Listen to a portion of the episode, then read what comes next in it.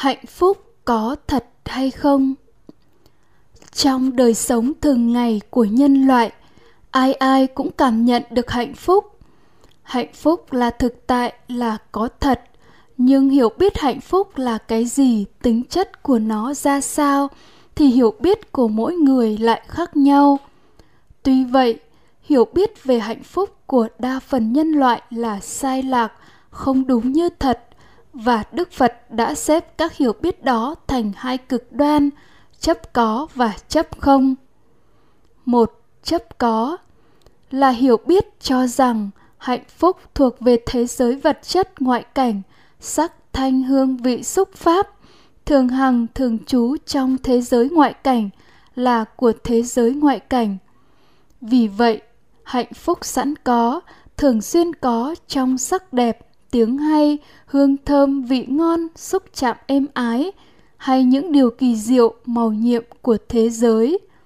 Hạnh phúc sẵn có, thường xuyên có trong tiền bạc, giàu sang, sắc đẹp, sức mạnh, thành đạt, nổi tiếng. Có trong bốn pháp chúc mừng là sống lâu, sắc đẹp, an vui, sức mạnh. Khi đang cảm nhận hạnh phúc thì lúc đó khổ đau không có và do kinh nghiệm thiền cận như vậy mà phát sinh hiểu biết, có hạnh phúc thì sẽ chấm dứt đau khổ.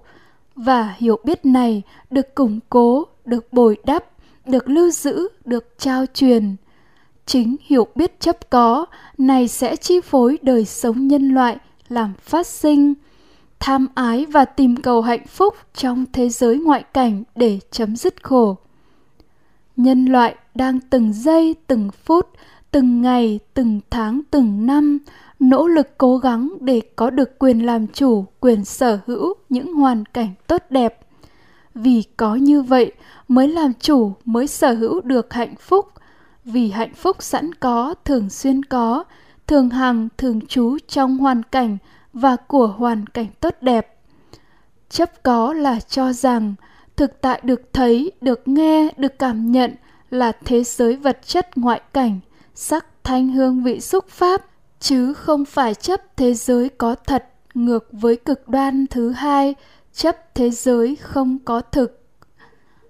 Hai, chấp không là tư tưởng cho rằng hạnh phúc không có thực, là huyền ảo do tâm tạo ra đây là tư tưởng duy tâm, là cách nói với ngôn từ khác của tư tưởng thượng đế toàn năng, sinh ra muôn vật, muôn loài trong đó có hạnh phúc và khổ đau.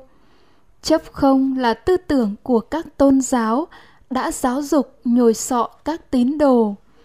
Tuy các tư tưởng chấp không, chấp các pháp không có thực, chỉ do tâm tạo, được giáo dục, nhồi sọ, nhưng vì không thể kinh nghiệm không thể chứng ngộ được bằng thực tiễn, mà chỉ là tư duy lý luận suông. Nên khi các tín đồ của tôn giáo chấp không, đối mặt với thực tại, tư tưởng chấp có lại có mặt, chi phối, nên vẫn cho rằng thực tại là thế giới sắc thanh hương vị xúc pháp. Vì thế, vẫn tham ái tìm cầu hạnh phúc trong thế giới ngoại cảnh. Và vì vậy tuy chấp không tuyên bố thế giới là không có thật, hạnh phúc không có thật. Nhưng vẫn cứ tham, cứ sân, cứ si với cái thế giới không có thật đó. Vẫn tham ái hạnh phúc không có thật đó. Ba, sự thật về hạnh phúc. Hạnh phúc là cảm giác dễ chịu, thuật ngữ phật học gọi là lạc thọ, thuộc phạm chủ tâm, nhưng không phải do tâm tạo mà do sáu căn tiếp xúc sáu trần phát sinh ra. Nó là pháp duyên khởi, nên nó vô thường, vô chủ, vô sở hữu, vô ngã. Khi kẻ phàm phu đối diện một đối tượng dễ chịu, mà thực chất là một lạc thọ, tham ái khởi lên và lượng thông tin tham ái này sẽ phát sinh nơi tế bào thần kinh não bộ, sẽ được truyền dẫn đến các tế bào nội tạng như tim, gan, thận, phổi, dạ dày, ruột. Tại nơi các tế bào nội tạng tương hợp sẽ có sự tương tác với lượng thông tin này và phát sinh nội xúc. Do nội xúc này mà hàng loạt cảm giác dễ chịu thứ cấp phát sinh và họ cảm nhận cảm giác lâng lâng hạnh phúc đây là sự thật và cũng là điều đức phật thích ca mâu ni chứng ngộ và tuyên thuyết đã được tuyên bố trong kinh phạm võng thuộc trường bộ kinh. Này các tỳ kheo, như lai nhờ như thật tuệ chi sự sinh diệt của thọ, vị ngọt, sự nguy hiểm và sự xuất ly của thọ mà như lai được giải thoát hoàn toàn không còn chấp thủ biết như thật hạnh phúc là cảm thọ, cảm giác thuộc phạm chủ tâm thì cũng biết ngay liền nó vô thường, vô chủ, vô sở hữu. Biết ngay rằng hạnh phúc không sẵn có, không thường hằng, không thường trú trong thế giới vật chất, không phải của thế giới vật chất. Và như vậy, chấm dứt được tư tưởng chấp có. Và cũng biết ngay rằng nó thực có. Nên thánh phàm đều cảm nhận được, nó không phải do tâm tạo mà do căn trần tiếp xúc mà phát sinh và như vậy, chấm dứt được tư tưởng chấp không. Tham khảo bài chấp có, chấp không và lý duyên khởi. Biết như thật hạnh phúc là lạc thọ, nó vô thường, vô chủ, vô sở hữu, có vị ngọt, có sự nguy hiểm. Tham ái hạnh phúc thì sẽ nắm giữ, nên khi nó biến hoại, biến diệt mất đi, sầu bi khổ ưu não sẽ khởi lên thì sẽ không tham ái hạnh phúc. Đó gọi là sự xuất ly hạnh phúc. Do thấy như vậy, biết như vậy về hạnh phúc, mà đoạn tận tham ái hạnh phúc. Đoạn tận tìm cầu hạnh phúc chỗ này, chỗ kia, như dục ái, hữu ái, phi hữu ái. Đó là đoạn tận nguyên nhân khổ, đoạn tận khổ. Vì không tuệ chi, hạnh phúc là cảm giác nó vô thường, vô ngã, có vị ngọt, sự nguy hiểm, sự xuất ly. Kẻ phàm phu bị vô minh che đậy, hiểu lầm hạnh phúc sẵn có, thường xuyên có, thường hằng, thường trú trong thế giới vật chất ngoại cảnh. Hiểu lầm là có thể làm chủ, có thể sở hữu, có thể nắm giữ được hạnh phúc và nhờ vậy chấm dứt được khổ chính hiểu lầm đó phát sinh. Khát ái, tìm cầu hạnh phúc chỗ này, chỗ kia, như dục ái, hữu ái, phi hữu ái. Và đây chính là nguyên nhân phát sinh khổ. Khi đang cảm nhận hạnh phúc, tức một cảm giác dễ chịu, thì không có cảm giác khó chịu và cảm giác trung tính, nên không cảm nhận đau khổ. Nhưng vì hạnh phúc là cảm giác, nên nó diệt đi liền và lúc đó, cảm giác khó chịu hoặc trung tính sẽ có mặt và đau khổ xuất hiện.